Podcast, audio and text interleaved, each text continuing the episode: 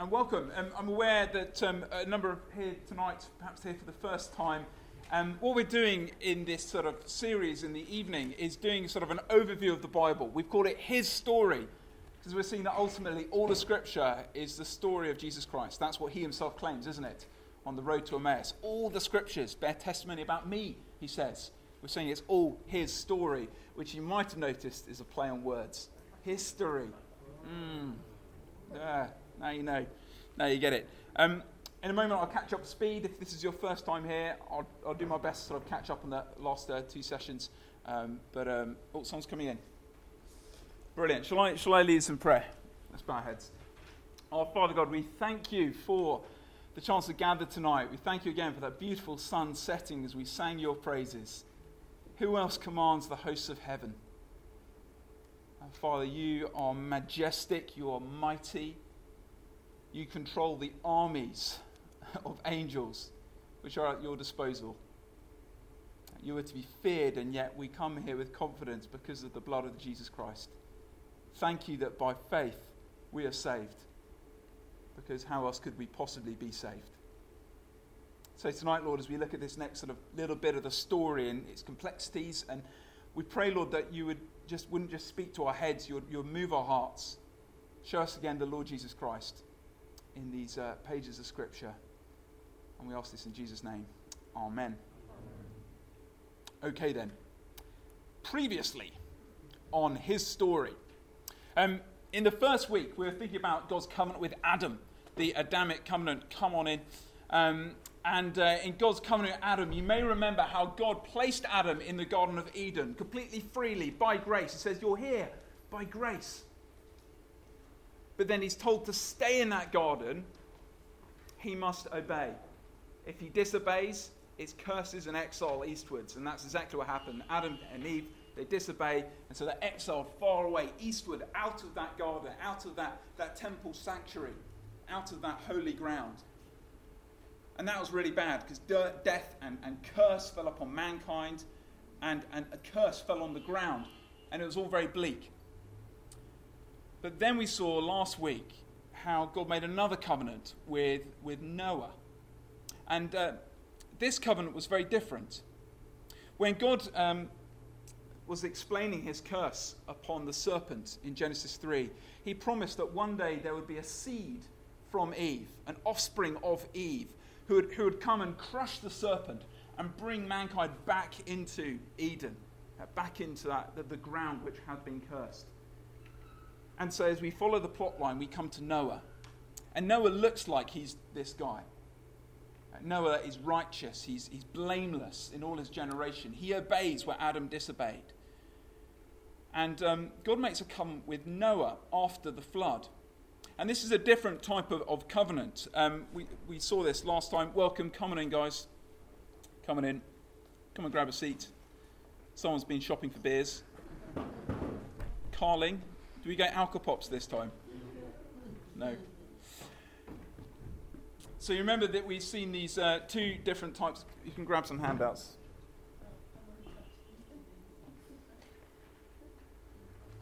Next time you're going to arrive on time, aren't you? Because this is just too embarrassing. Too embarrassing to hold up events. Don't worry. Don't worry. We won't make a big thing of it. So remember, these are two types of covenants.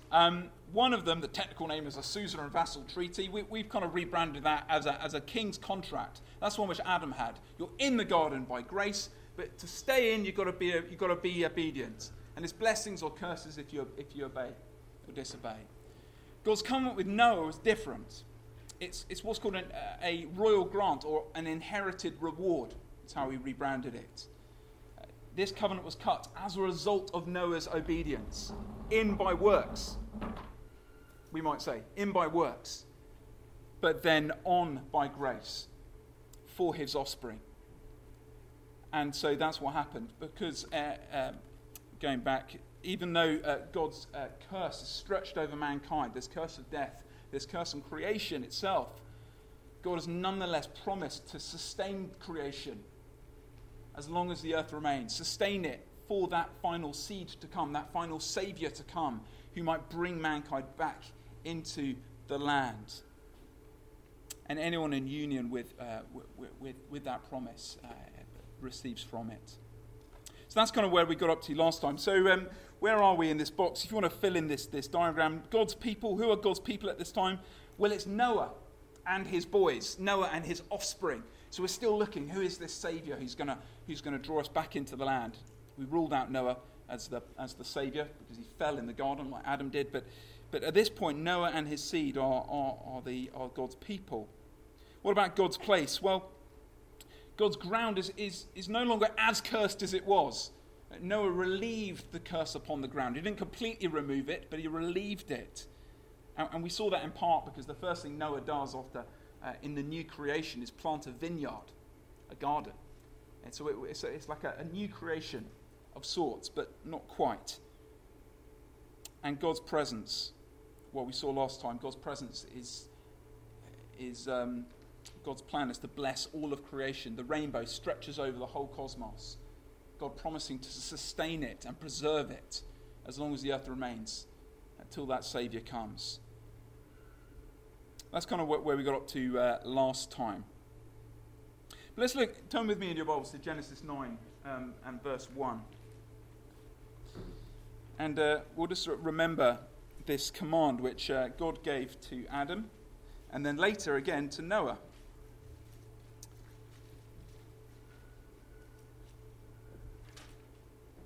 Chapter 9, verse 1. Then God blessed Noah and his sons, saying to them, "Be fruitful, increase in number, and fill the earth." Once again, God is commanding mankind to spread out. And you may remember back in Genesis 1 and 2, that was the original intent for mankind, wasn't it? To spread God's blessing out to the ends of the earth. To spread God's name, his reputation, to spread God's blessing, to spread order where there is chaos. And again, this command is repeated. And in chapter 10, it appears as if that's what's happening. We won't read it because it's a very long chapter full of unpronounceable names. But we see here that mankind, that is Noah's three boys and their offspring, the Japhethites, the Hamites, and the Semites, spreading out across the earth. And we're thinking, yes, this is good. They're obeying this command to spread out, fill the earth, subdue it. It looks like their intent of spreading God's name.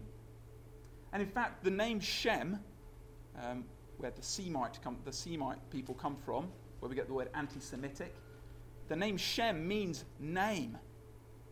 God is going to see his name go out to the ends of the earth through particularly this people, the Semites. So it looks like a promising start as these 70 nations spread out across the globe. And it probably would have looked a little bit like this. Archaeologists have kind of worked out where most of these places are. And you see the Hamites generally go out to Africa, but notice Canaan, a number of them stay in Canaan. The Semites tend to go into the Arabian Peninsula. The Japhethites go north into sort of Asia and Europe. And that's probably generally where they kind of spread to. I came across my research this beautiful piece of art which someone made to sort of show the spread of the nations. You see the flood there in the middle, and it's basically showing the different sort of family tree and how it all ends. And then from one man, as it says in Acts 17, from one man all the nations of the earth came. And I love that piece of art. Unfortunately, the resolution isn't quite good enough to be able to see it, but it's a wonderful piece of art, sort of conveying this idea, the spread of the nations throughout the earth.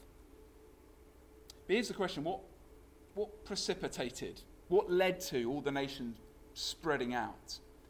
Well, not actually told in chapter 10. It generally looks like a good news story. We get a few baddies like the Canaanites. We all know are baddies, and the people from Babylon. We know they're baddies, don't we? We meet a few baddies like Nimrod, who's a mighty warrior against the face of God.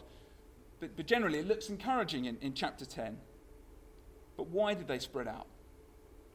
And here's where we reach the famous story of Babel, which in chapter 11. Actually happens before chapter 10. It's out of chronological order. Chapter 11 explains why the nations are spread out in chapter 10. And we see the reason why Babel happened is because mankind is refusing God's command to spread his name. Instead, they desired to gather together to make a name for themselves. So let me read verses 1 to 9 for you. Chapter 11. Now the whole world had one language and a common speech. As people moved eastwards, they found a plain in Shinar and settled there. They said to each other, "Come, let's make bricks and bake them thoroughly." They used brick instead of stone and bitumen from mortar.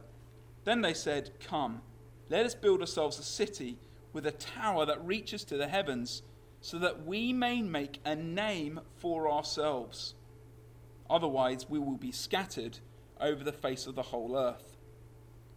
But the Lord came down, Yahweh, the Lord in capitals, came down to see the city and the tower the people were building. The Lord said, "If as one people speaking the same language they've begun to do this, then nothing they plan to do will be impossible for them. Come, let us go down and confuse their language so they won't understand each other." So the Lord scattered them from there over all the earth, and they stopped building the city. That's why it's called Babel or Babylon, because there the Lord confused the language of the whole world. From there the Lord scattered them over the face of the earth.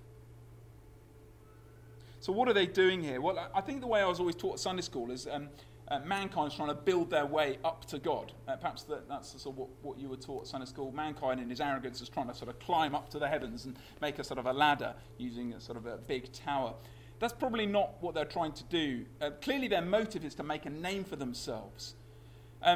Most likely what they're trying to do is very similar to these sort of ziggurats, so like this one in Iraq, which is still standing, the ziggurat of Ur. And what they would do, essentially these pyramids, and on top would be a temple. This is probably what it would have looked like originally. You see atop there, there's a temple. And the purpose of this temple isn't to try and build up to God, but trying to bring God down. It's to try and bring God down and therefore it's almost control him in your little temple. If you manage to sort of pull down the deities into your place, then you really have a claim over him, don't you? Now consider this in the light of what we heard already. God says to mankind, spread out. And spread my name, spread my blessing, spread my order throughout the world. And mankind at this point goes, no. Two fingers to you, God. We're going to stay in one place. We're going to make a name for ourselves. And we're going to do that by trying to control you. And isn't that pretty much what we see today?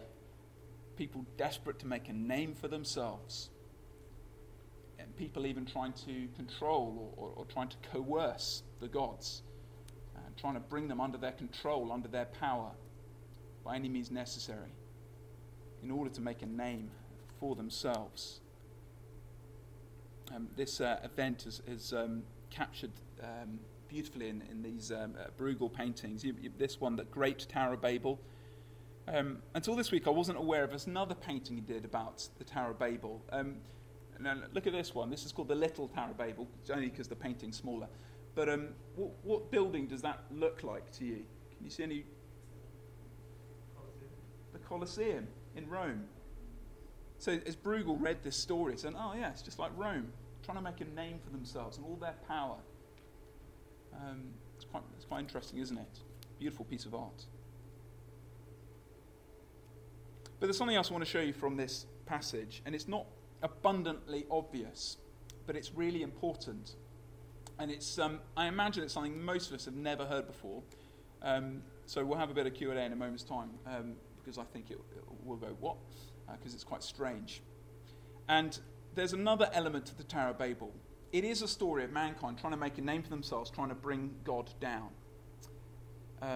It's also the story of God disinheriting the nations and placing those nations under the vice regency of other gods.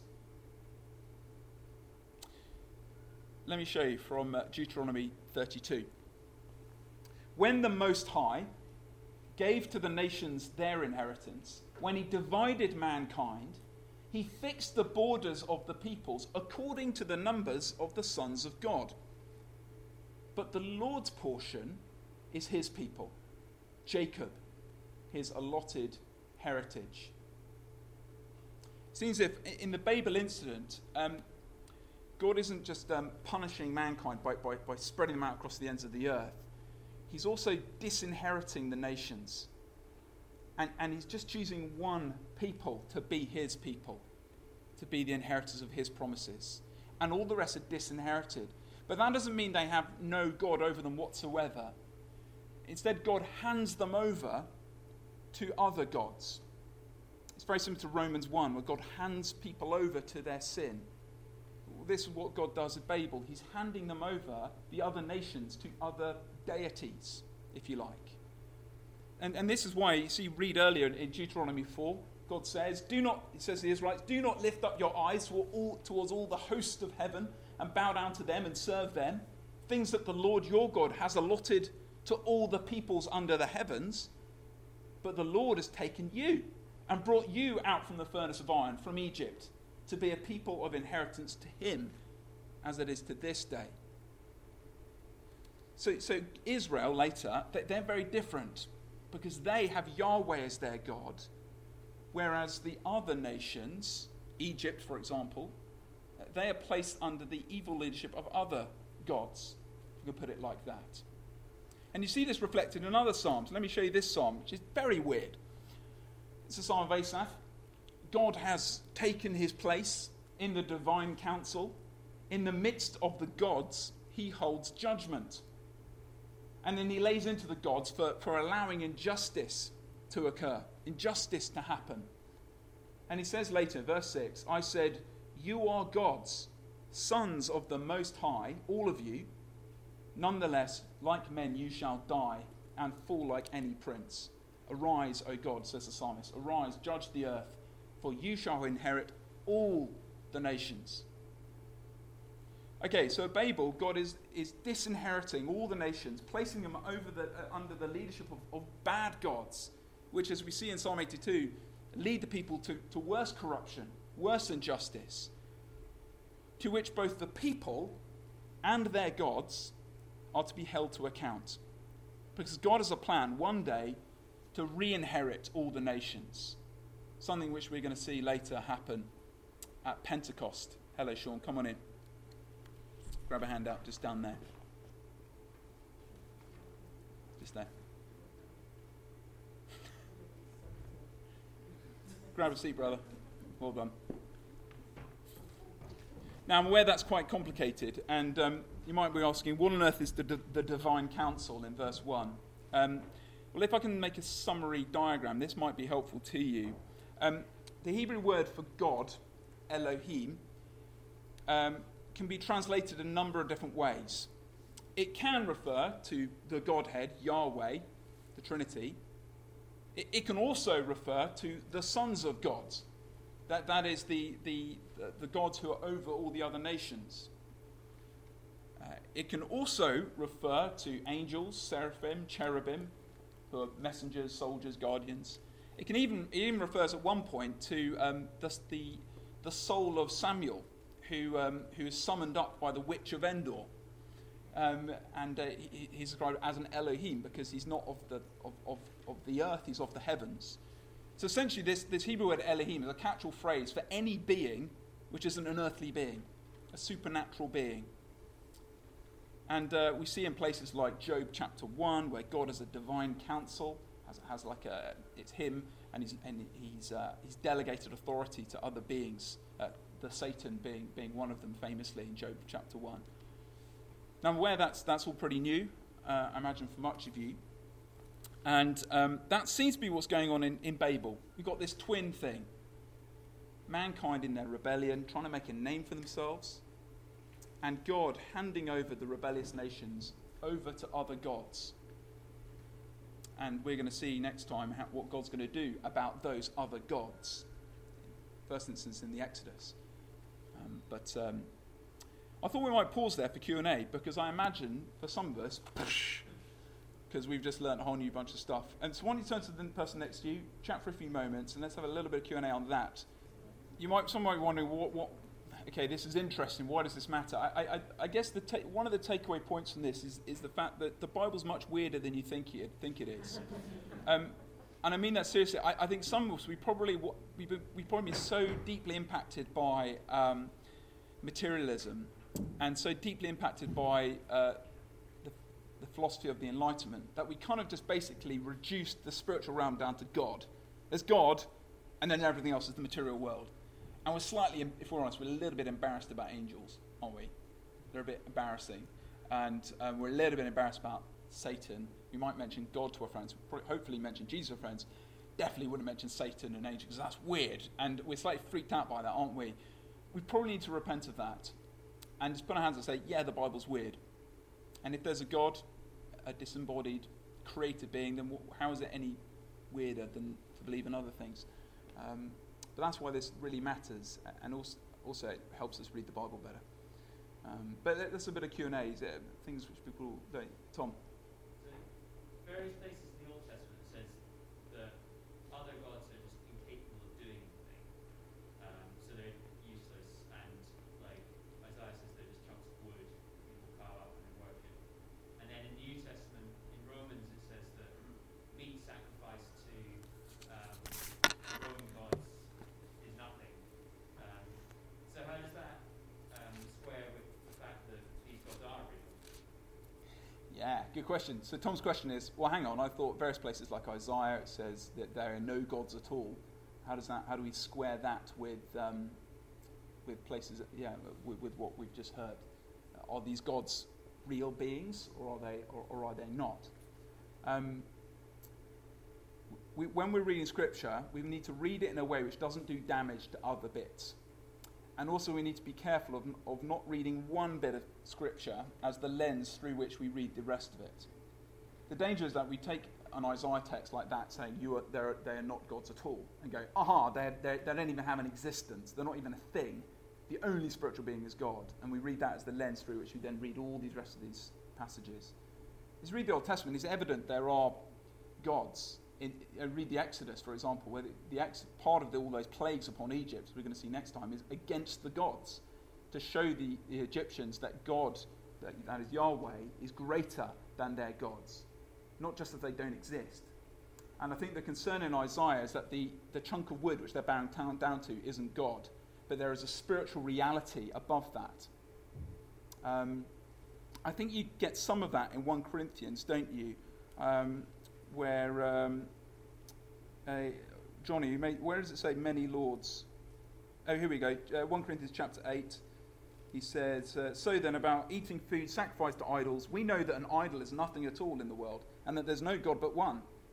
But even if there are so-called gods, whether in heaven or on earth, as indeed there are many gods and many lords, yet for us there is but one God, the Father. He goes on. So I think Paul would admit, no, there is a spiritual reality. As we heard in Ephesians, that there is a spiritual realm, rulers, powers, and authorities. There are demonic agencies. And we're going to see essentially that these those members of the divine council which rebelled against God, some of them might have been destroyed in the flood, and but these beings, they still have an influence, have a power. Yeah. It's Ollie first, then Connor. No, actually, the same question. Connor. Well, I just more specific. So, like, if you take a specific one, like Baal, like the bit before it all seems to me to say Baal is not real. But would you say that's the same thing as wood? Or, yeah. So, what about Baal in particular? Yeah, it's an interesting case study. So basically there's a battle over land, isn't there? God has said, my inheritance is Israel, and this is their land. So who is the God of this land? And there's a tussle, between who's the genuine God of this land? Is it Baal or is it Yahweh? It's Yahweh, isn't it? And so there's that almighty battle. But I don't think we need to go so far as to say there is no spiritual reality behind that. you've done more work in those passages than I have. But again, I think the Bible's unequivocally clear that there are gods, there are sons of gods. It's just that they are they're angelic beings, we might say, rather than creator. They're in a different league. You know, they're not creators, are they? In fact, if you go back to Genesis 1 and you see how God made the stars, and again, we read this and we think in Genesis 1 where God made the stars, went, oh yeah, he made the hosts of heaven, he made the stars. For the early readers, they would have seen that as the angels, which seems odd to us because we know what stars are, balls of gas, you know. But it had been the poetic and the imagery here at Genesis 1.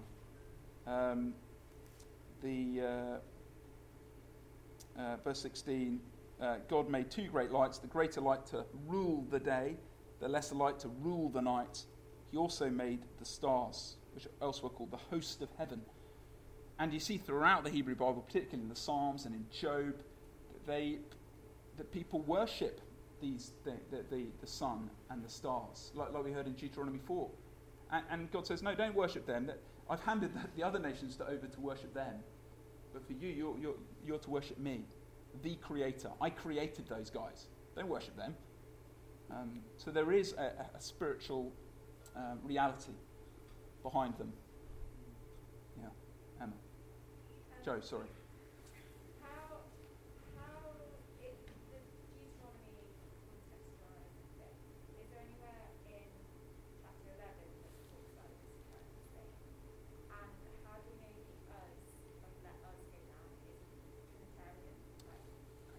Thank you for picking me up on something I forgot to say earlier. Yes, so in Genesis 11, do we see this in Genesis 11 itself, or is this just a later interpretation by Moses, for example, Deuteronomy 32, Deuteronomy 4, and the us? So yes, in Genesis 11, God says, "Come, let us go down." Confuse their languages, and in Genesis 1, God also speaks like that, doesn't he? Let us create. And yes, there's this debate: is this the Trinity? Is this God? The three persons, as they speak to one another, and out of the overflow of that comes forth creation, or is it the divine council? I think it's both. My own view, in that God, in the same way God delegates authority to us, His people, we're His image bearers on earth. So the sons of God, he delegates jobs to them. So it shouldn't theologically really be a problem. And so it seems that his God created everything, that it shouldn't necessarily be a problem that he also had agents of creation to help him in that. So I think it is the sons of God coming down. So the irony is Babel worked. They're trying to lure God down, and God does come down. The sons of God do come down, but it's in judgment, from which then they're scattered. Yeah. It's lame. Yeah, you said in there the sons of God, that God's place over the nations, and in chapter 6 of Genesis, it talks about that the sons of God left their place and had sex with the daughters of men. Mm. So are these the same sons that you said are over the nations and they've left their place? Thank you, Salome. So Salome's picked up on something we talked about last time. What's going on in Genesis 6 with the sons of God leaving heaven, having sex with the daughters of men?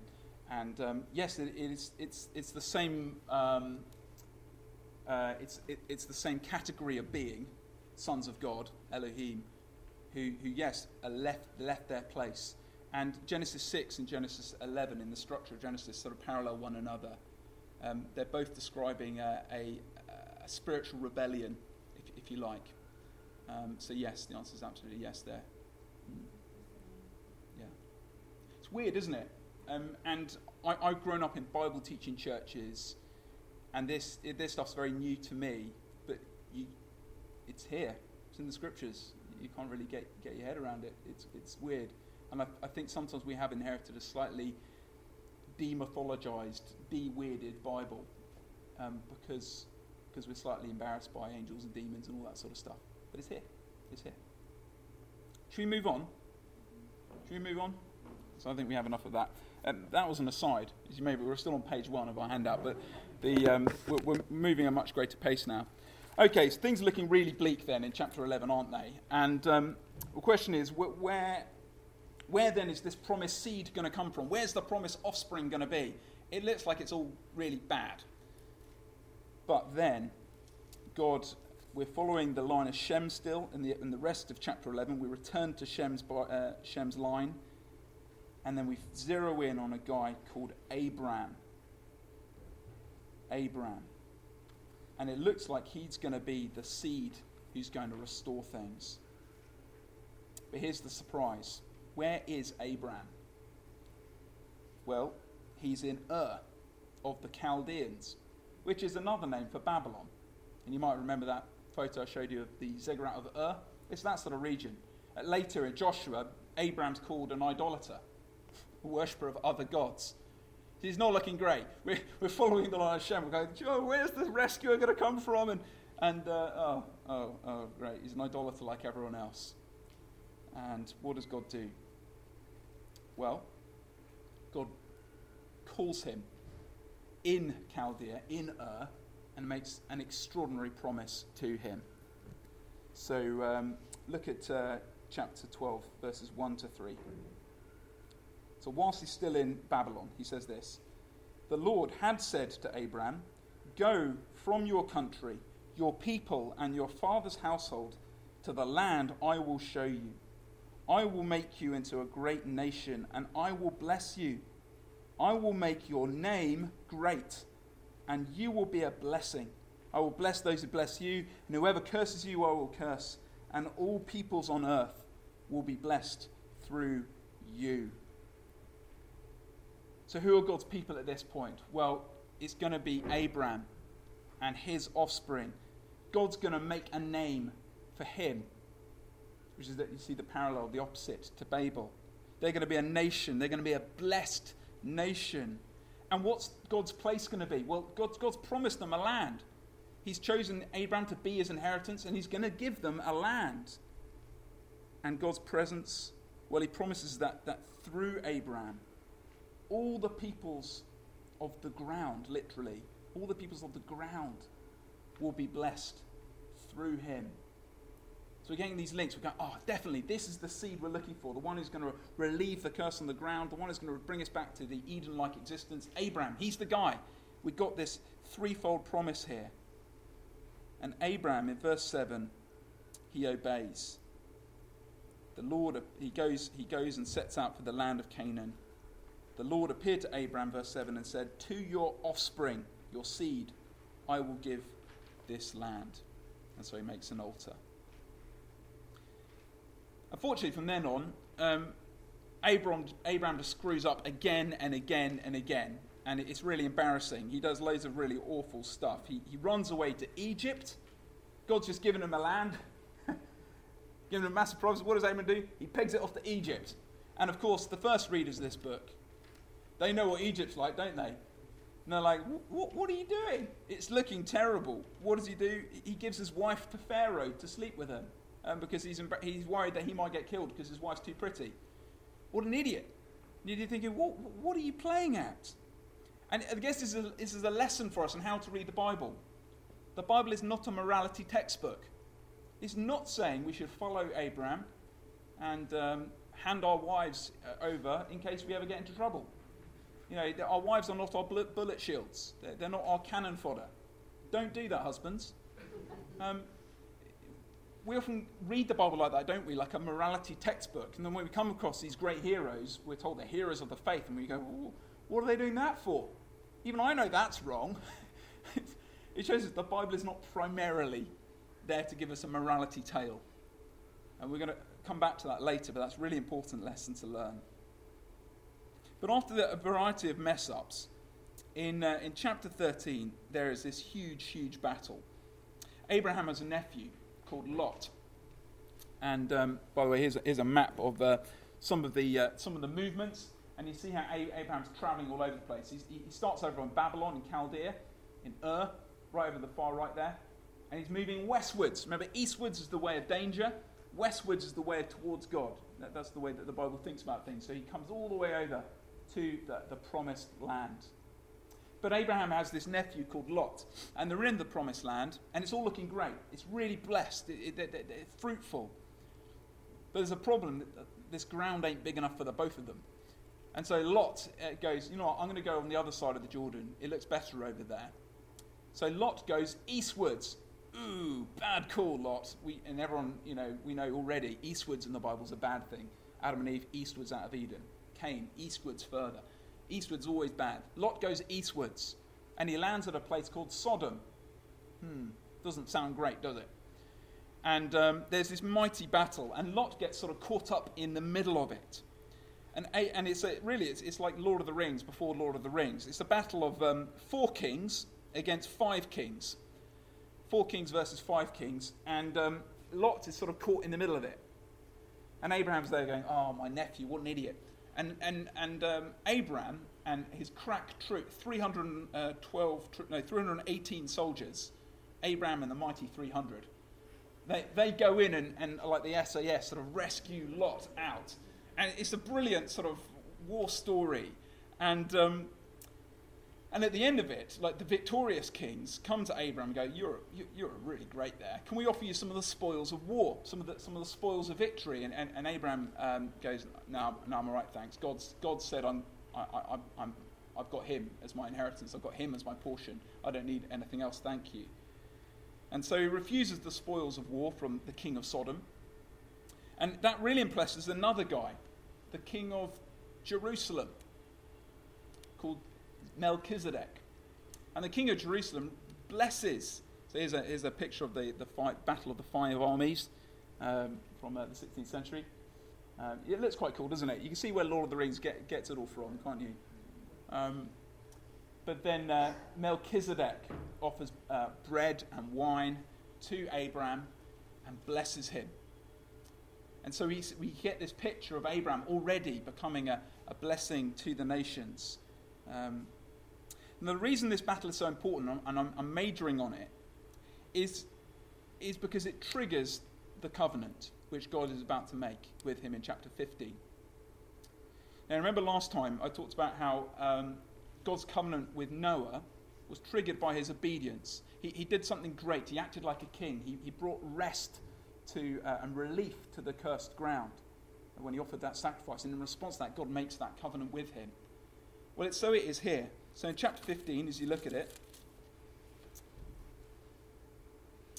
after this remarkable victory in battle, the word of the Lord came to Abraham in a vision. Do not be afraid, Abraham. I am your shield, your very great reward. So just like Noah brought rest to chaos and redeemed his offspring in the flood, so Abraham brings rest and peace and saves his offspring from this battle. And as a result of that, God makes this covenant. And it's the same sort of covenant that God made with Noah. It's a royal grant or inherited reward covenant. Let me read verse 2. But Abraham said, Sovereign Lord, what can you give me since I remain childless? And the one who will inherit my estate is Eliezer of Damascus. And Abraham said, You have given me no children, so a servant of my household will be my heir. Then the word of the Lord came to him. This man will not be your heir, but a son who is your own flesh and blood will be your heir. He took him outside and said, Look up at the sky and count the stars, if indeed you can count them. Then he said to him, So shall your offspring be. Abraham believed the Lord, and he credited it to him as righteousness. He also said to him, I am the Lord, Yahweh, who brought you out of Ur of the Chaldeans to give you this land to take possession of it. So Abraham is in as a result of his obedience.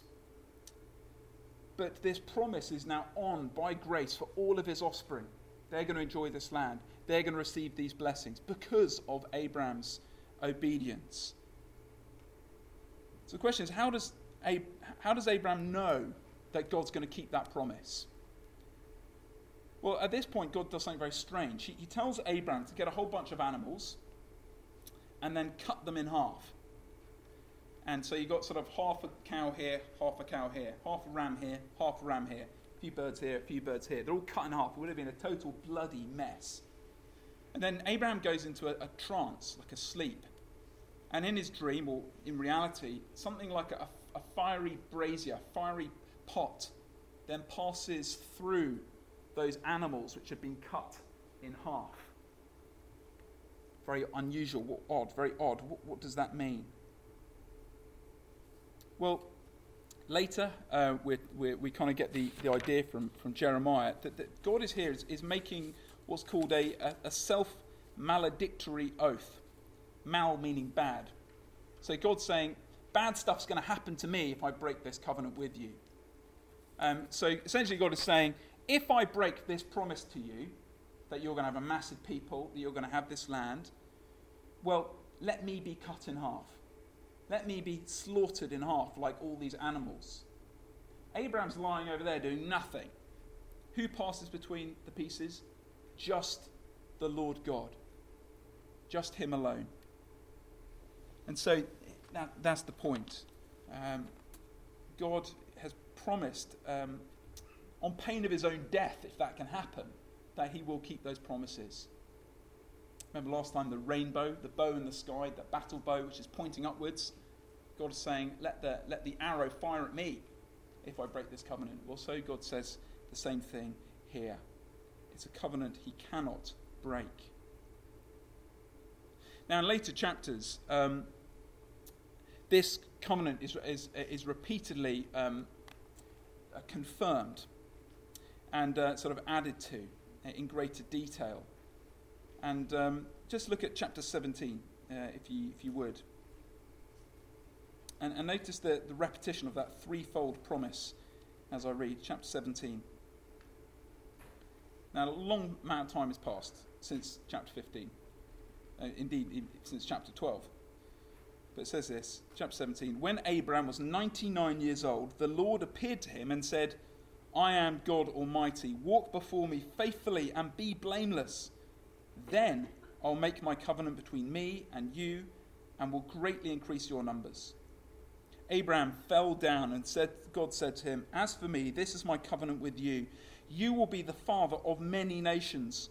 No longer will you be called Abram. Your name will be Abraham, for I have made you the father of many nations. I will make you very fruitful. I will make nations of you, and kings will come from you.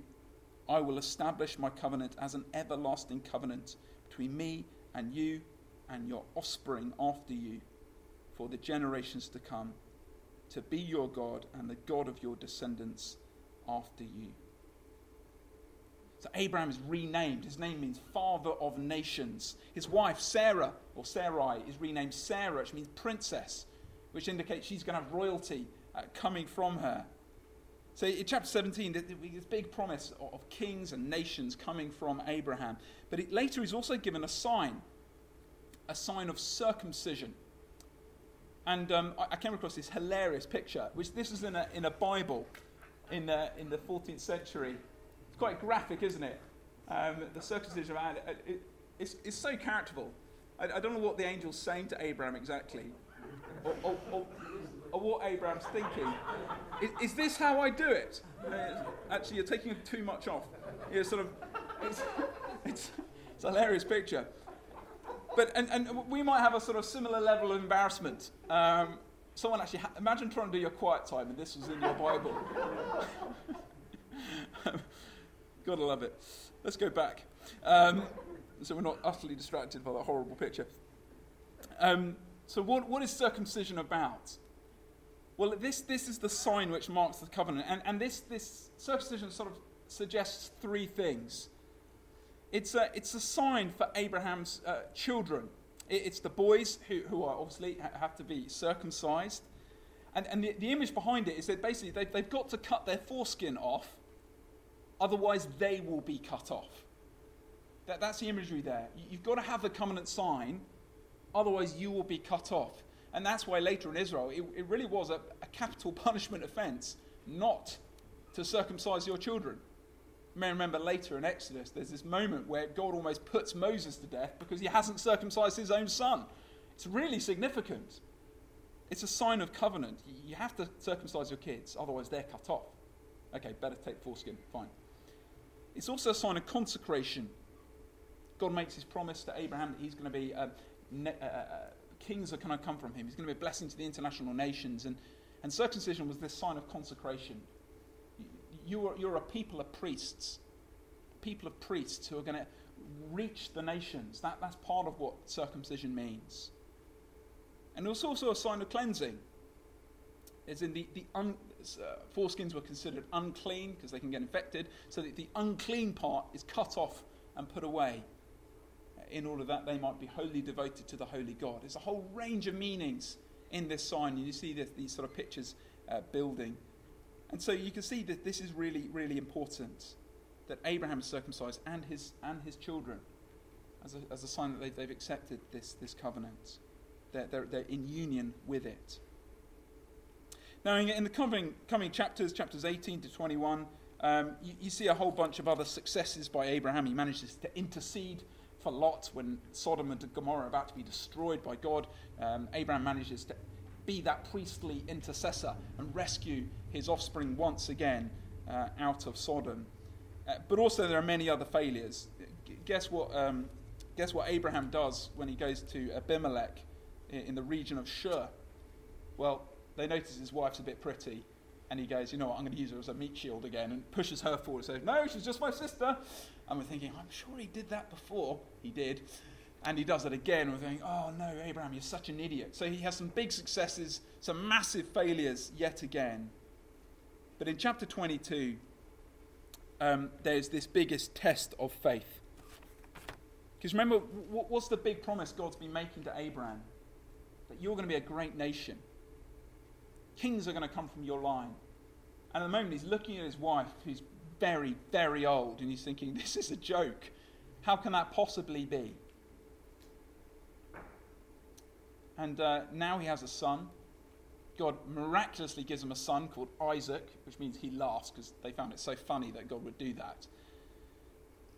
But then God says, I want you to sacrifice him to me.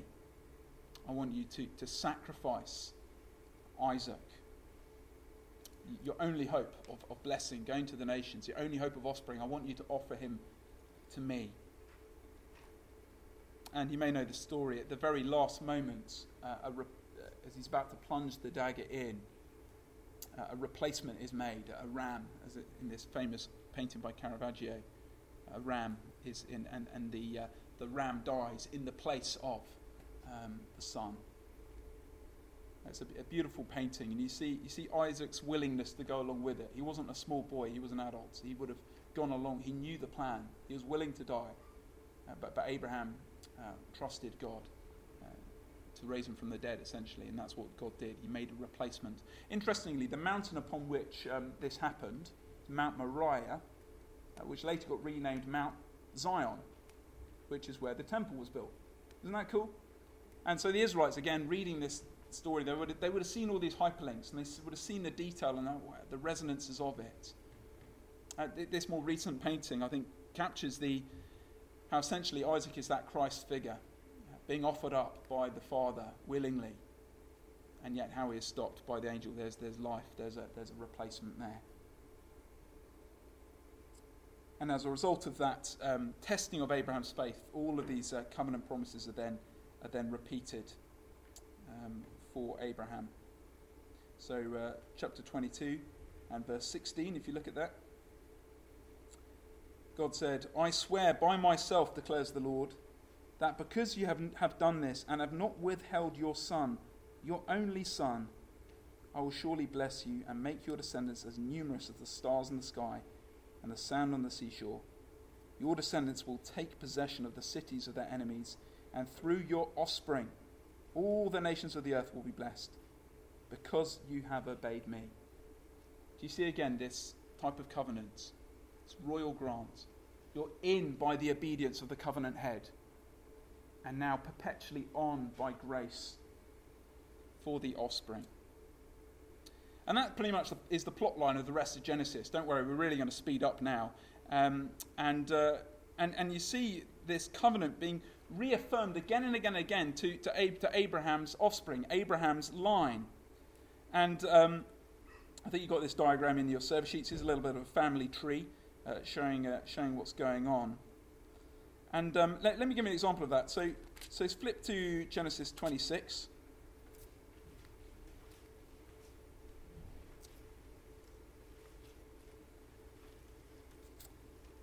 And God repeats these promises made to Abraham, to his son Isaac.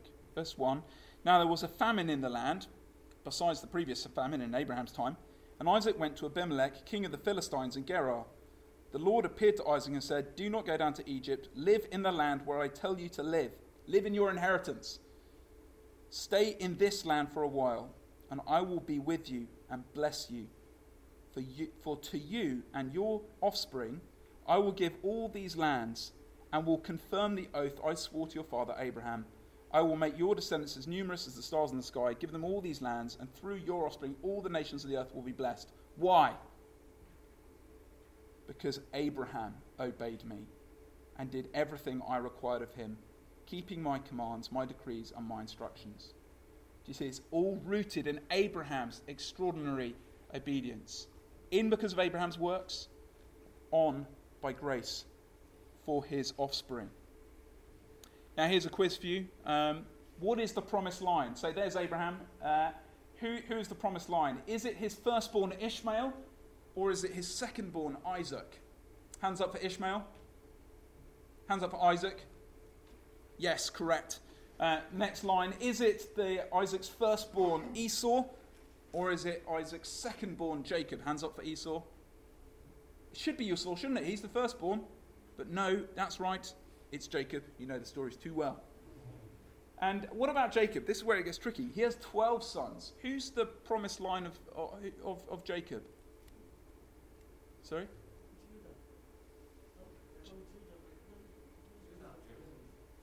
Judah? Joseph? It's confusing, isn't it? Why are the brothers annoyed with Joseph?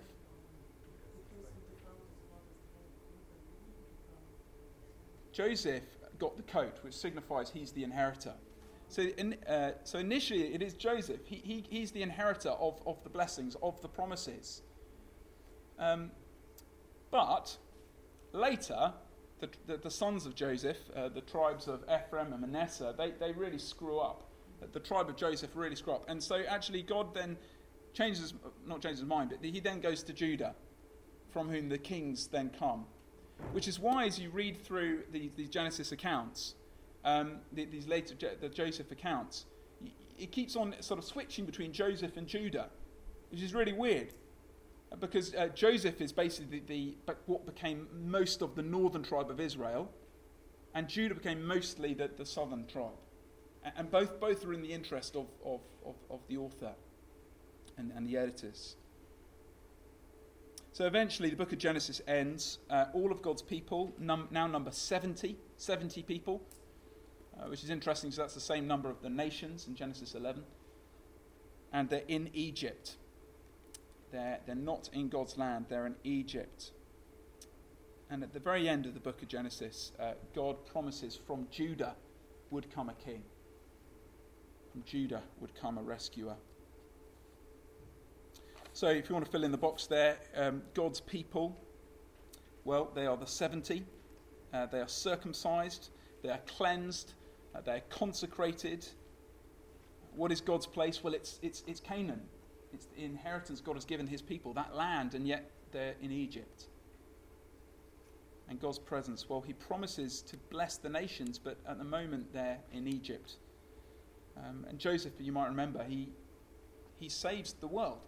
The world comes to him for grain, food. And we're seeing that beginning of that promise being a blessing to the nations. So that's the plot. One thing which I found quite interesting is in my research this week, something completely new to me. And someone made a case, and I'm not sure I've completely landed whether it's right or not, but I thought I'd share it with you because it's fascinating. And someone made a case that basically the story of Genesis and the patriarchs basically mirrors the story of Israel.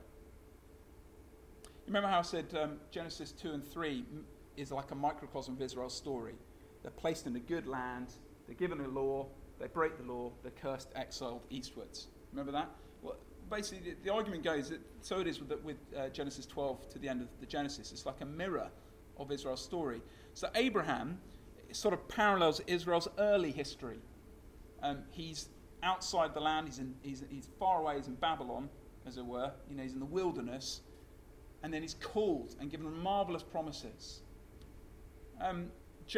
Isaac's story parallels Israel's middle history when he's blessed in the land. You look back at the map, Isaac doesn't really go anywhere. He's just enjoying the land, enjoying the blessing of the land. Jacob, we all know, was a bit of a sneak. He was a bit of a nasty piece of work. And as a result of his sin, he is exiled eastwards. That sounds familiar.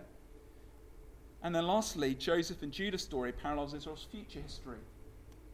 Looking for a rescuer, a king, who would bless the nations, save the nations.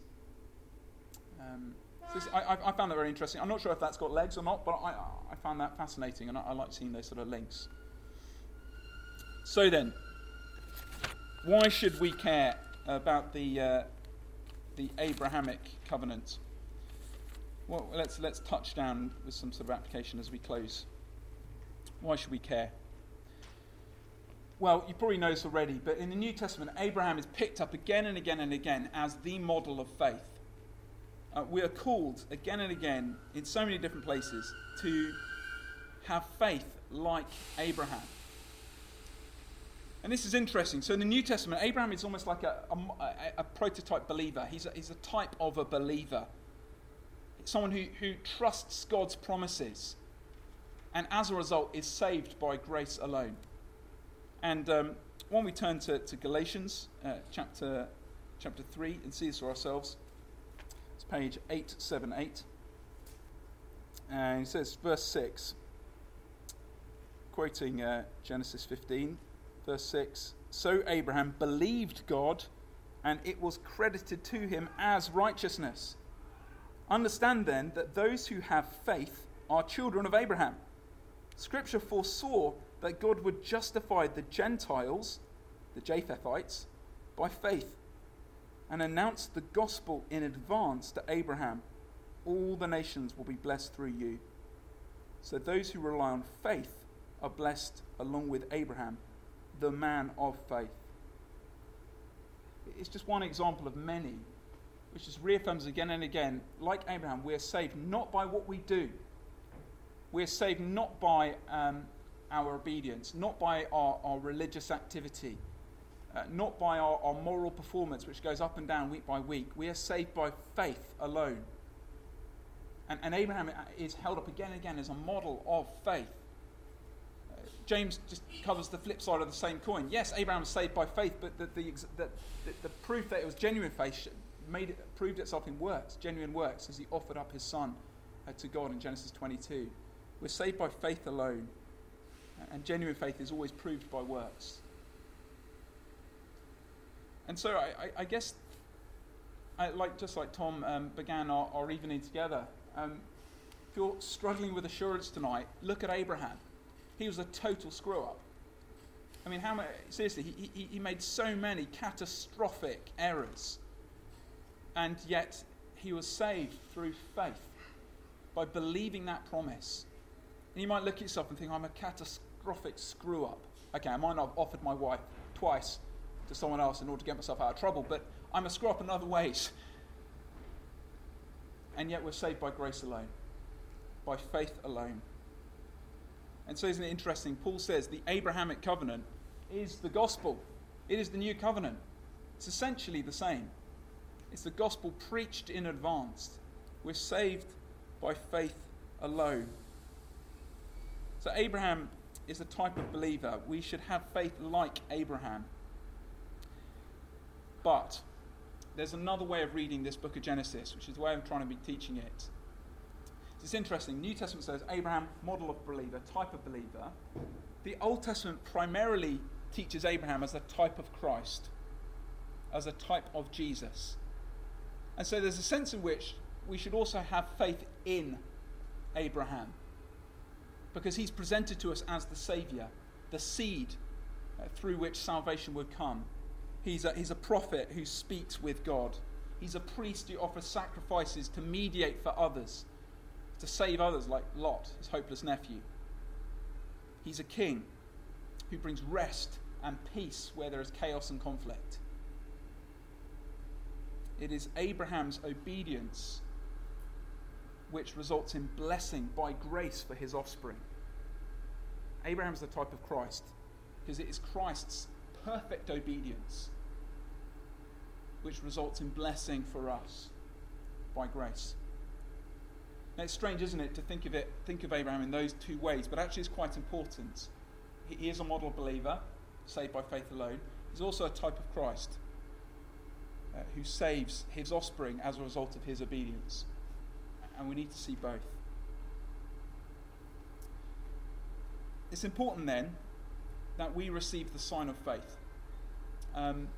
We aren't to be circumcised. That's pretty clear in the New Testament, isn't it? That's good news for the guys. But there is a sign of faith. Would you turn with me to Colossians 2, page 889, talking about us Gentiles. When you were dead in your sins, in the uncircumcision of your flesh, God made you alive with Christ. He forgave us all our sins, having cancelled the charge of our legal indebtedness, which stood against us. Am I in the right bit? No, I'm not. Sorry, verse 11, isn't it?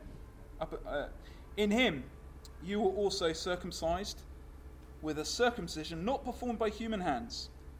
Your whole self ruled by the flesh was put off when you were circumcised by Christ, having been buried with him in baptism, in which you were raised with him through faith in the working of God who raised him from the dead. Jesus says, the Great Commission, baptize people. Baptism is the sign of the covenant. It's really important that we're baptized. That's not what saves us, but it's the sign given to us that shows we're in union with these promises, that we're united with Christ. Thank you, Johnny. It's hard to sort of compete with a builder, isn't it? So it's these promises. It's by being baptized which shows our unity with these promises, our union with Christ. So if I'm going to say, if you're someone trusting in Christ today, that's fantastic. You must be baptized. You must be baptized, not as a meritorious thing which you need to do in order to get saved. We take it you are saved. But as the sign that you're in union with Christ, and that you've died with him, that you'll be raised with him one day. You must be baptized. Don't put it off to some day when you think you might one day be holy enough to be baptized. Baptism is not your graduation ceremony as a Christian. It's the first day of kindergarten. It's the very first thing you do. Which is why, in the same way that in the Old Testament they circumcised their children, their boys, so in the New Covenant, this promise is for us. Peter says at Pentecost, this promise is for you and your children. Which is why here at CCB we raise our children in the faith. But we raise them as believers. We raise them giving them the covenant sign. We encourage them every day to believe. We don't treat them as unbelievers, cut off from God. We don't treat them as potential future believers who might one day come to God. We treat them as covenant believers. We give them the covenant sign. And we pray that they don't walk away from that. But this is what we do as a church. I'll stop there. No doubt that's thrown up lots of questions for you. I want to turn the person next to you, buzz for a few minutes, and then we'll have a bit of Q&A. I'm aware we're moving at quite a pace. I should say from following weeks we're going to go even faster in terms of we won't. These early chapters of the Bible are so important, we've really slowed down for them. But the rest of the Bible, we go much quicker. We won't be like, literally looking at every passage like we have been. So yeah, we'll speak. If you're worried that we're a third of the way through and we haven't even yet finished the first book of the Bible, that's why. Because Genesis is just so important. Yeah. Should we have a few questions? We've heard. Hello, Ransford. The question we're thinking about was that if Abraham, in hindsight, was as bad as everyone else, and God didn't choose him because he's a good person, then why did God choose Abraham? That's why I would say with everyone else, because he gave this decision. Why did God choose Abraham if he wasn't better than anyone else? Yeah, and that's explicitly the point. So I think I gave you that reference in Joshua. We talked about how I think Joshua was saying to Israel there, like, you're nothing special. When God called Abraham, he was an idolater in Babylon. and that's precisely the point. He was a nothing, out of nowhere, worshipped foreign gods. Why did God choose him? On one level, because he was the line of Shem. Remember, God promised, we're still looking for the seed. Someone's got to be the seed. Why not him? And so we're still looking for the saviour, the rescuer, who's going to bring us back into the good ground and bless it. And we know it's going to come from the line of Shem, and we know from the line of Terah, and then we land on Abraham. So within the story, that's why. If you're asking in terms of why did God choose Abraham and not, say, Joe Bloggs, his neighbour, who's just as bad idolater and perhaps also related to Terah, pass. I guess we get in here.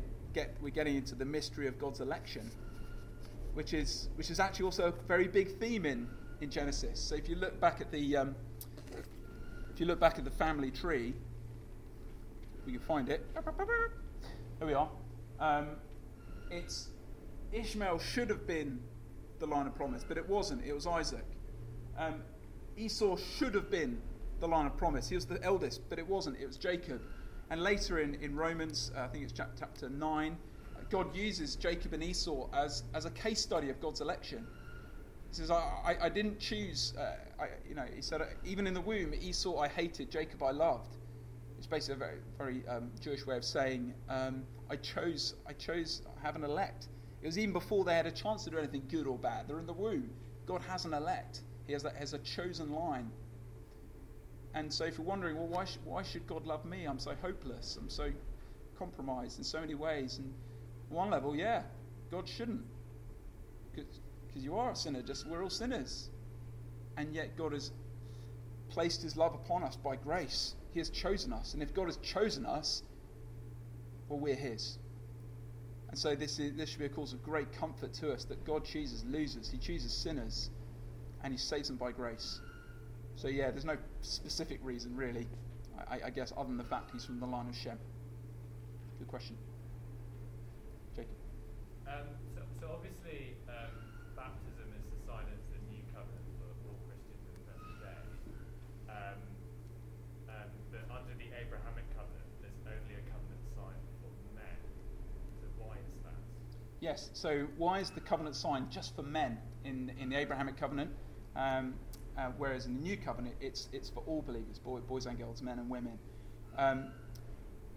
We're going to come to this when we come to look at the New Covenant, so spoiler alert, but the New Covenant's better than the Old. And we saw back in Genesis 3, the part of the curse is the battle of the sexes and the turmoil between them, and some of that's played out in how families in the ancient areas behave. They're very much patriarchal. That could be a good thing. Often it was a very bad thing because it was abused. But in a patriarchal society, what the patriarch did, everyone else followed. And so the importance of circumcise the boys was essentially to say the heads of every future household will follow the Lord. It's taken for granted that the women will follow.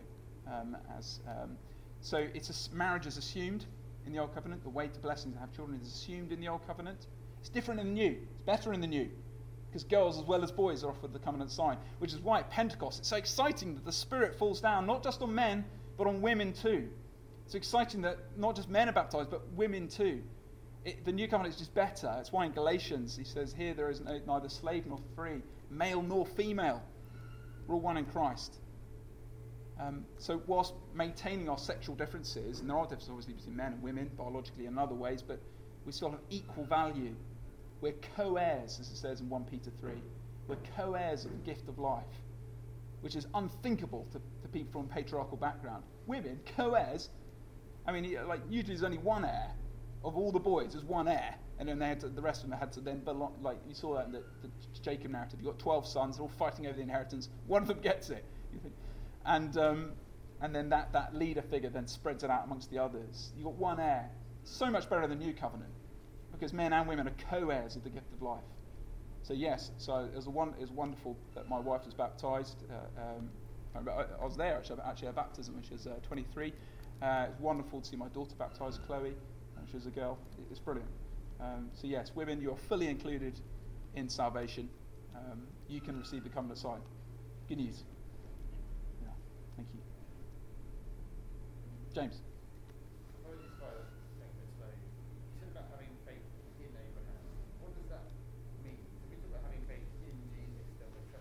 Yes. Yes. Yes. What do I mean by have faith in Abraham? In the sense that he is a type of Christ.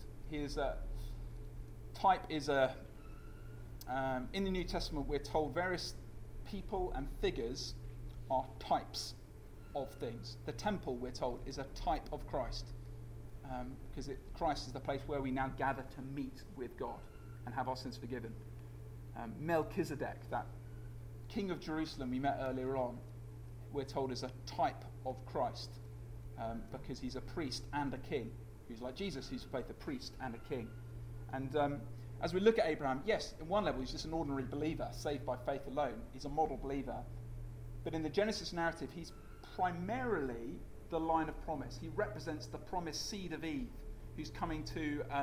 bring us back into the land and bring blessing to the land and bring blessings to the nations. He's a type of Christ. And this covenant is cut with Abraham because of his remarkable obedience, Christ-like obedience, you might say. In that battle, he does that great act of victory, and as a result of that, God gives him a reward. He's in by, as that Christ type, in by works, but on by grace for his offspring. And this is why there's this tension, because we need to read Genesis carefully, both seeing, who's the type of Christ here, but also seeing there's what can we learn here as believers, as examples. We're quite used to reading these guys as examples, aren't we?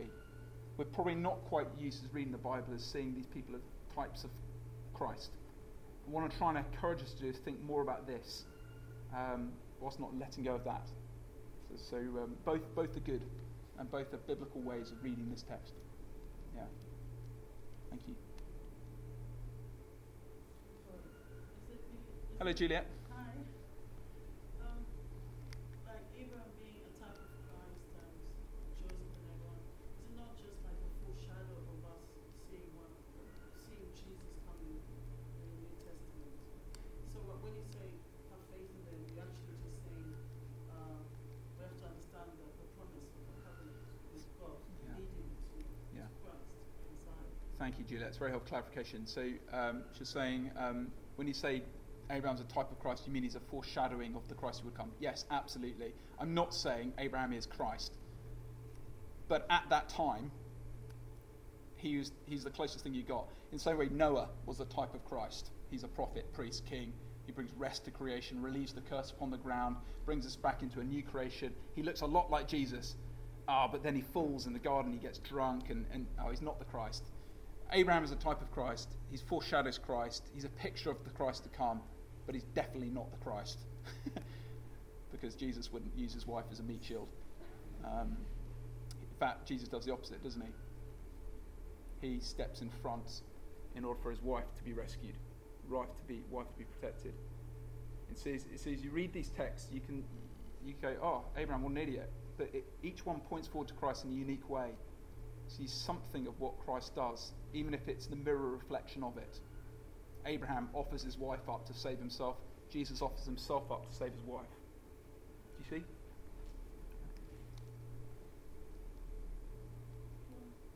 Hey, Slimy.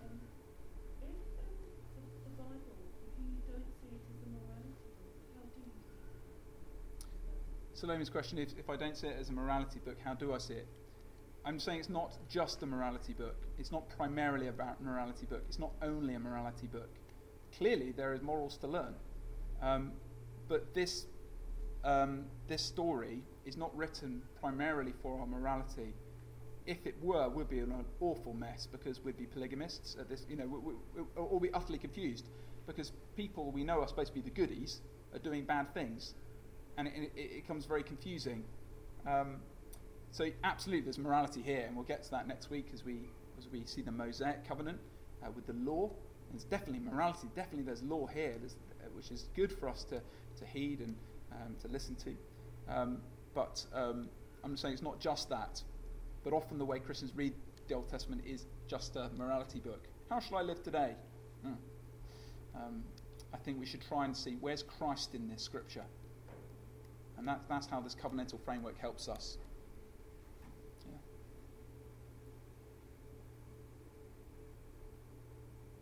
Fantastic. Shall I do some prayer? And then we're going to go to the park and have some beers. Our Father God, we praise you for the perfect, righteous obedience of Jesus Christ. Thank you for his great victory over sin, over Satan, over death. Thank you that as a result of his great victory, we are in by grace. We praise you, Lord, for including us in Christ, for extending your blessing to us Japhethites, us Gentiles, for offering to us, whether we're men or women, the covenant sign of baptism. And I pray, Lord, that we would continue to spread this good news, spread this blessing to the nations in Balaam, and ourselves receive and pass on the covenant sign to our children. And we pray this in Jesus' name. Amen.